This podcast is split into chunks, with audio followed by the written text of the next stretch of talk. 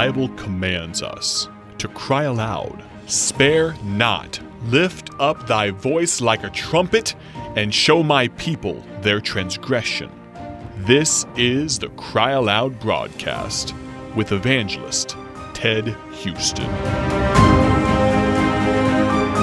Good to have you with us on the broadcast today. And I want to look at Psalm 133. If you want to turn there in your Bible, it's a song of degrees of David. And in verse 1, it says, Behold, how good and how pleasant it is for brethren to dwell together in unity! Exclamation mark. And this is a psalm about unity amongst the brethren. And of course, uh, the brethren could be, of course, your own uh, biological brethren. But here I believe David is talking about the house of, of Israel, the, the faith of God. And I believe this is applicable to our churches today, and how David is talking about unity and how it's an important thing. You know, one of our problems that we have today and have had for centuries, I guess, in Christianity is there's been division. I, I remember there was division amongst Paul and Barnabas, and there was some division amongst Paul and Peter when Peter was to blame for dissembling himself uh, when the Jews came to the Gentile church. And, and there's always been some division, but God's Word teaches a oneness and a unity. Uh, I'm particularly thinking about the independent Baptist movement and the lack of unity there is today in the division. And, and some of it is necessary. I'm not talking about compromise, I'm not talking about accepting heresy. I believe if somebody is absolutely biblically wrong, that we must try to help them get right. And If they don't get right, the Bible says after the second admonition concerning a heretic, then reject them.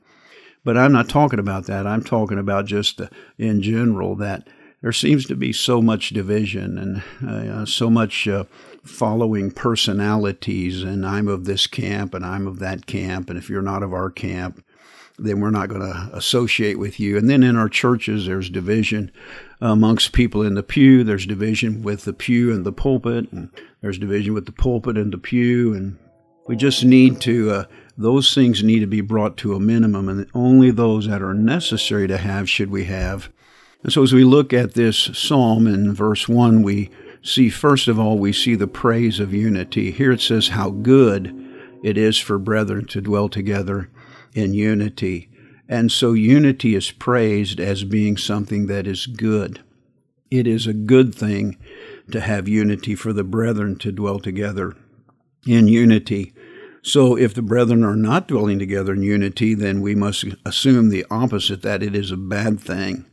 And dear friend, it is a good thing when a church family uh, has unity. It's a good thing when the pastor is unified with the people and the people are unified with the pastor. It's a good thing when pastors of the same denomination and belief are in unity and not fussing and fighting and being divided over trivial things.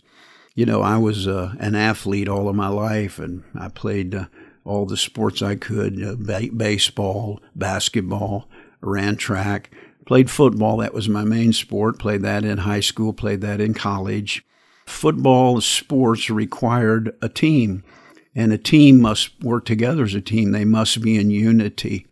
And you know, whenever a team is in unity, it's a good thing. It, it, it, good things happen.